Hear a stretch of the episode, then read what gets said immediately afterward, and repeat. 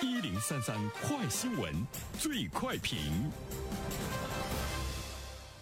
焦点事件快速点评：近日，市场研究机构发布了二零二零年第四季度全球整体电信基础设施的市场报告。据估算，同比增长了百分之七。那这是二零一一年以来的最快增长速度。华为持续领先全球电信设备市场，份额逆势增至百分之三十一。有关此事的评论，马上有请本台评论员袁生。你好，东方。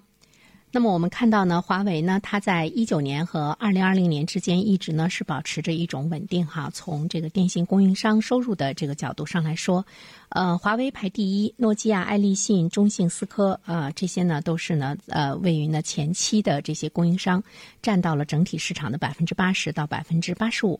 但是我们会看到呢，华为在全球电信设备市场的份额在去年全年增长了两到三个百分点，而且呢，它它的这个收入份额呢，其实呢是要高于诺基亚和爱立信的总和。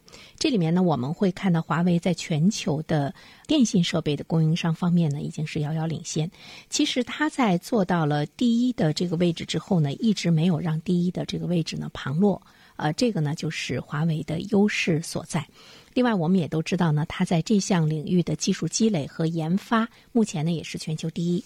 啊，当然，对于我们普通老百姓来说，我们可能更多的了解到的呢，就是手机，华为手机，还有呢我们比较熟悉的像麒麟呐、鸿蒙啊等等。其实呢，电信设备呢才是华为的基本盘。这么看来的话呢，只要这个基本盘还稳着，那么华为呢，它就可以淡定的笑看风云了哈。啊，我们都知道，其实华为它并不是手机起家的，它呢是通信技术领域呢起家，而且呢，它最擅长的网络通讯领域中，它已经超越了美国的巨头企业思科，它在全球的电信供应商。位于呢第一，也呢是在这个情理之中，而且呢我们会看到，在未来的云时代，那么作为华为来说，它也会更加的转向呢这个云战略。我们感觉到呢，好像手机目前呢是这个终端，其实在未来来说，只要和人接触的呢都是呢这个终端。比如说汽车，还有呢煤气表、电视机，这些都是终端。手机呢只是终端的一个部分。那么华为在终端这一方面的开发。会带给我们一个全新的世界。好了，东方，好的，感谢原生。各位听友，大家好，感谢始终如一收听原生评论。不知道你是否听过原生读书？